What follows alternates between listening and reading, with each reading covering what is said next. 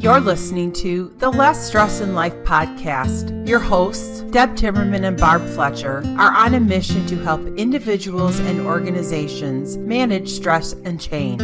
Together, they bring you real conversations, inspirational stories, and strategies to help move you from being stressed to feeling your best.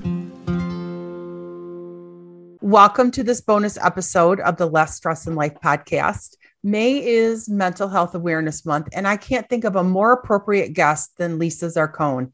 She's a child and mental health advocate, blogger, and author of her memoir, The Unspoken Truth. As the Massachusetts National Ambassador of NAASCA, National Association of Adult Survivors of Child Abuse, she uses her title and personal story as a platform to speak about child abuse, mental health, and suicide prevention. Welcome, Lisa. I'm so excited to have a conversation with you today. I know. Thank you, Deb, for having me. I'm really happy to be here. It's, it's good to see you. so, you've used your personal story to bring awareness to mental health and the effects of having a mentally ill parent. Can you share a little bit about why you decided to share your story and become an advocate for mental health? Yes, uh, because my story is so complex. So many things happen from a young age on up. And when you get to the core of everything that happened to me, all the abuse, being um, susceptible to, to other people for further abuse. So I was abused by more than one person. When you really dig deep and look into all of it, it really all comes back to mental health and it all comes back to mental illness. And when it is not, you know, taken care of properly or someone who is sick is not supported properly, everything falls apart and it's a domino effect. It reaches the whole family. And as a young child, children are the most vulnerable. So I decided to share my story for that very reason because I was that vulnerable child and I was preyed upon. And it was a, a really horrific time and a very dark time in my life. So I felt the only way that I could make the best reasoning out of it is to make, you know, purpose, bring it to bring it to purpose. You know, whatever happened to me, which is awful, it, it's coming to light in such a beautiful way in the sense that by sharing my story, I'm helping other people share their story, know they're not alone, and and give them the courage to break the silence. So that is that's really what you know fueled me to move forward with sharing my story. So your book is written from the eyes of a child. What's been the response to your story? That's an interesting question because the response to my my story has been all over the place. You know for the most part it's been positive and people are like really you know invested into the story and understanding the child's perspective. So, you know, again, writing it that way, I, I, wanted people to understand, you know, what the child felt like right in the moment of that abuse. So, of course, it's raw, it's choppy, and it also shows the child's mind damaged from all this abuse. It's not going to be pretty and it's not going to be eloquent, you know, anything to do with abuse is is awful and it's it's dark so i did i wrote it in that way because i wanted people to really see the child so on the latter end of that when you talk about the negativity you know i've been criticized for the way i wrote it. I was criticized for the graphic nature of the story. I was also criticized because it wasn't written perfectly. And i didn't write it perfectly and i did that on purpose. I, again i wanted to show people what it's like to be that damaged child. And I left it just the way it was because that's how my story was up, down, sideways, dark, light, a little bit of everything. And, you know, I'm proud of my work and I stand by it 110%. Well, it's your story. And I'm guessing that when you're out doing public appearances, a lot of people disclose to you for the first time that maybe have never told or shared any of those words with anyone. Oh God, yes. What you know, some powerful moments after a presentation. You know, one that will stick with me forever is this this woman that came up to me afterwards. She was with her daughter, and she was about probably 75 to 80 years old. And she shared with me about her abuse. And she said it was the first time she's ever spoken out loud. And she was crying, her daughter was crying. I have to be t- honest, I started crying because I'm thinking to myself, this woman carried this burden her whole life and now she finally was able to let it go. And what a beautiful moment. It really, really was. It was powerful, beautiful, profound, all in one. But it really did. It, it hurt my heart to think that this woman carried that abuse silently for so many years. But honestly, that's that's it's more common than people think. there's a lot of people out there that hold it silently and they, it just takes that moment and i think sometimes that person or that story that just brings it out in somebody and once you open up those floodgates there's no turning back because once it's out and you put it out there you want to keep going because you feel lighter you feel free you feel you know like you are going on that healing journey and that is just such an important moment is breaking that silence i think it's about feeling safe and validated by someone. Yes. My oldest person that disclosed was in her 90s, and I was doing healing touch. I went to an independent living place uh, a couple times a month, and she had knee pain. And she talked about how her knee pain started as a 10 year old climbing up these cement stairs in Boston at her school. Well, that was about the time her abuse happened. Wow. And interestingly enough, after she shared her story, she had magically no more knee pain at 94. So our body remembers all of that and we hang on yes. to it. That's true. Our body does hang on to it. You know, I, I I have quirks to this day, even though I've let things go. But there's certain things that do stay with you because your body mm-hmm. absorbs the trauma, it absorbs the abuse, and it has to go somewhere. And when you bottle it up for so long, it does, it seeps out into the other areas. And it's amazing to think that you were able to set that woman free. That's that's incredible. Well, you're a mom and a grandma. How yes. did your mother's mothering impact the way you mothered? Oh, my mother's mother, my grandma Rose. What an incredible woman. Oh my gosh. She was tough as nails and she was such an intellect and tenacious. I always call her tenacious because she was feisty, a feisty Italian woman. And unfortunately, she was blind. So she struggled a lot with that. And, you know, but that never stopped her. And, it, and the advice that she gave to me and the way she supported me, especially when I lived there, because as a young teen, I did, my mother and I had to go live with our grandparent, my grandparents.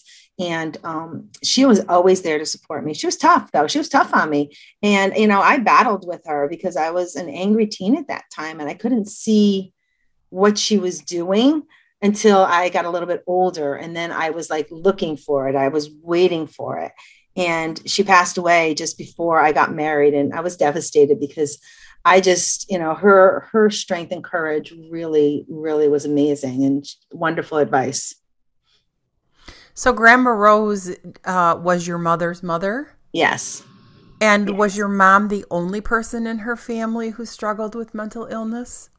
No, no. Um, that's the generational part that comes, you know, into play from my grandfather's side of the family. Actually, her dad there was a there was um, not only you know mental illness but there was also abuse so it did trickle down into the next generation and she struggled with it and her youngest brother struggled with it and you know there was four of them i think each and every one of them struggled in some way shape or form but my mom was definitely got the brunt of it the worst of all of it and your relationship with your kids how is that based on your upbringing you know, I always had a goal and a mindset that when I had my own family, it was going to be the family that I always dreamed about. When I would sit in my room alone and cry because I was scared and alone and not knowing what was going to happen next. And I would think of the future. And, you know, that helped me get forward through things. But yeah, I always thought about my family is not going to be like this. My family is going to be everything that I've always dreamed a family should be. And I'm really proud to say that I have a beautiful family. I have three grown children, all doing really well in life. They're, they're great people. And I have four grandchildren, and my husband and I are raising two of them. So, you know, we're, we're doing it all over again, but we are connected and we're a tight family, and there's a lot of love and support. So, you know, I, sometimes I feel God gives us gifts, you know, when things happen, you get certain gifts in life. And I believe my family that I have now is my gift. I love that. What a great example of being the person to break that intergenerational curse. We carry yes. that from generation to generation, and it takes one brave soul to say, Stop, I'm not going to do this anymore. Yes. And, you know, and I took my bumps on that as well because my mom's side of the family was not very happy with me for sharing the story and they disowned me. So I lost that whole side of my family. They are no longer speaking with me and, you know, it hurt. It really hurt a lot in the beginning. But now, so many years later, I it'll it'll always hurt, but I realize that I'm doing what I'm supposed to be doing. I'm doing this for purpose. I'm doing this to help. And I focus on my family and I focus on the future. And I think that's that's where it is right now for me. So I always think, you know, wish my family well. I hope everyone's good and they are they're living their lives, but I'm living my life too and I'm doing it on my terms. Oh, how beautiful. Tell us a little bit about your work as an ambassador. What are some of the things that you're doing to help promote mental health? Yes, um, you know, being a um, um, excuse me, I'm sorry, being an ambassador is a wonderful, it's a wonderful thing to do because you're constantly speaking to people, you're constantly putting yourself out there. You're always, you know, pushing out information and resources. But the best thing that you do is connect. So I'm connecting with people on all levels. I connect out in the community. I connect on social media. I connect on my Facebook inspirational page. I'm everywhere. I always tell people, Google Lisa Zarcone, you're going to find me.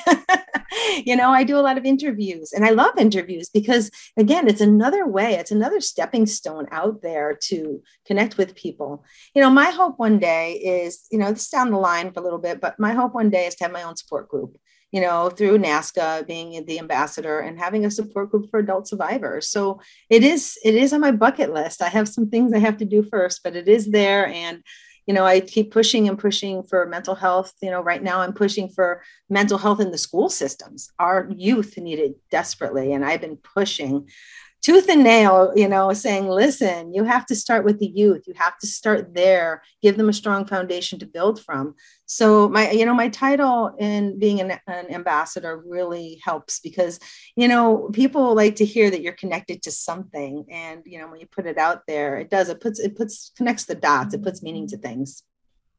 Yeah, and I think it's so powerful to have somebody who's experienced the challenges of life being an advocate. It's one thing to be able to stand up and speak about the subject, but it's another to have walked a mile in their shoes and to know what it feels like and to create that safe space for people to have those conversations. So, kudos yes. to you for what you're doing. Well, thank you. I appreciate that so much because I I put my heart and soul into this. You know, like I said, every day I put myself out there, and I always try to put some kind of positive content out there, and just try to reach anybody and everybody that I can and you know when i i find you know people write me write to me or talk to me and tell me that i've helped that's that's the prize right there that's the beauty of what i do so for those people who are holding something in secret or who want to maybe disclose what advice would you have for them? Well obviously you want to find someone safe someone that you feel comfortable speaking with and once you do find that whether it be you know a friend or you know a therapist because i you know i do believe in therapy. I know a lot of people have horror stories about therapy as in everything else you know but if you could find a wonderful therapist somebody you connect with you know and you'd speak to you know go there but but find that person that person whoever it is that you feel safe and comfortable with and start there and i always tell people once you decide to go on that healing journey always go back to the beginning go back to the childhood because you'll find something there that triggered this whole thing forward. And then you move forward piece by piece. Don't take it all at one time, small doses.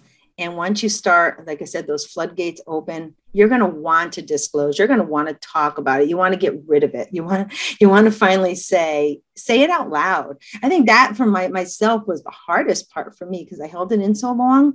I was scared and terrified to actually hear myself say those words out loud that I was abused. I was sexually abused. I was abused on all levels. And to say it out loud, I just couldn't get the words out. And I, once I finally did, everything for me changed. And it wasn't easy. It was not an easy journey, but everything changed. And I pushed from there. And it takes healing takes time so anyone who thinks that once they say it and it's all good no that's just the beginning because healing is messy you're about to bring another story to light pretty soon i think you're going to tell your mom's story from her perspective so share yes. a little bit about your plans for that and why you're bringing that to light from your mom's point of view so, long story short, my mom and I, you know, she'd have her moments of clarity. And she always had said to me, Lisa, people need to hear our story.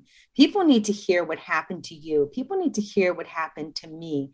and you know the, the best thing we can do is, is use our voices and she always said that to me she wanted me to write her story she wanted me to write my story she wanted me to write her story and i promised her that i would do that and you know that was always in the back of my head to to write.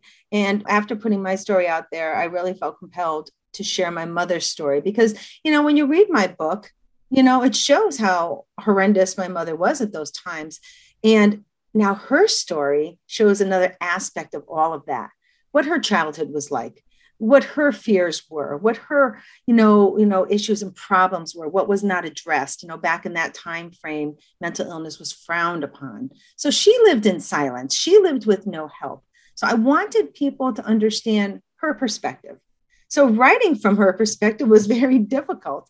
I mean, you know, she told me many, many stories, and I wrote many of her stories down, and a lot of them are embedded in my brain because she told them to me a thousand times.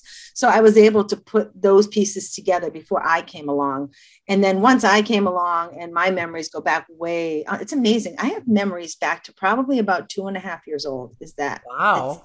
yes, it, it's really it's mind-boggling when these these memories have come back. You know it's not everyday life but like moments that have stuck with me.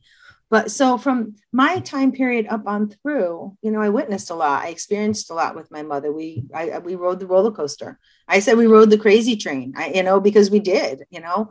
Her you know illness brought us to many many places and many scary places. So i was able to put it together but it was hard. It was hard. And it you know, and actually on the the good side, it taught me a little bit more about my mother. It it it really taught me where her heart was and who she was as a person, not the woman that was mentally ill. So de- it was definitely another level of healing for me. But just so proud to be able to put her story out there so people will know who Joanne really was. For those that haven't read your book, where can they find it? Well, they can find it on Amazon and Barnes and Noble. And they can also visit my website, lisazarcone.net, because the links are there as well. And I'll just, as I always say, anyone who decides to read my story, hold on tight and be, be prepared because I am about as raw and real as it gets. Um, when it comes to the sexual abuse, I am graphic in how I speak about it because, again, I speak from the child's perspective and how I felt in those moments. So I always give people that warning, like, you know, be prepared when you read it because it's not that story that you go, oh, you know, it's like, oh, you know, and then it, it could be triggering, you know, for someone else who's been abused or, or just those subjects are hard for them to, to, to read about or to, to listen to, you know, it, it, I would always say be prepared. And if it's too hard, put it down you know take it again take it in small pieces or don't finish if you feel like you can't i hope i always hope people finish my story because the end there's a there's a light at that end of that tunnel. And i and another reason for writing my book the way i did too it did show the dark but it also showed the light. And it shows people that when you hold on tight and you fight for it and you keep that hope and faith you can get through anything even when you think that you can't. Hmm. Well, thank you so much for being with me today. Again, you can connect with Lisa at lisazarcone.net. That's where you can find her book. And she has all kinds of wonderful accolades and many podcasts out there. I'll put the links to those in the show notes so that you can uh, connect with her if you so desire. Thank you again, Lisa, for oh, Deb, thank being you. that advocate yeah, thank you. Thank you for having me today. And again, letting me be a voice. And anyone who wants to connect, please reach out because I'm I'm an open book, really, and I I love talking to people. So find me. I'm out there. All right. Until next time. Until next time. Less stress in life is possible. If you're new to this kind of thinking and would like to explore what's possible for you, we'd love to connect. You can reach us through our website at less stressinlife.com. That's lessstressinlife.com.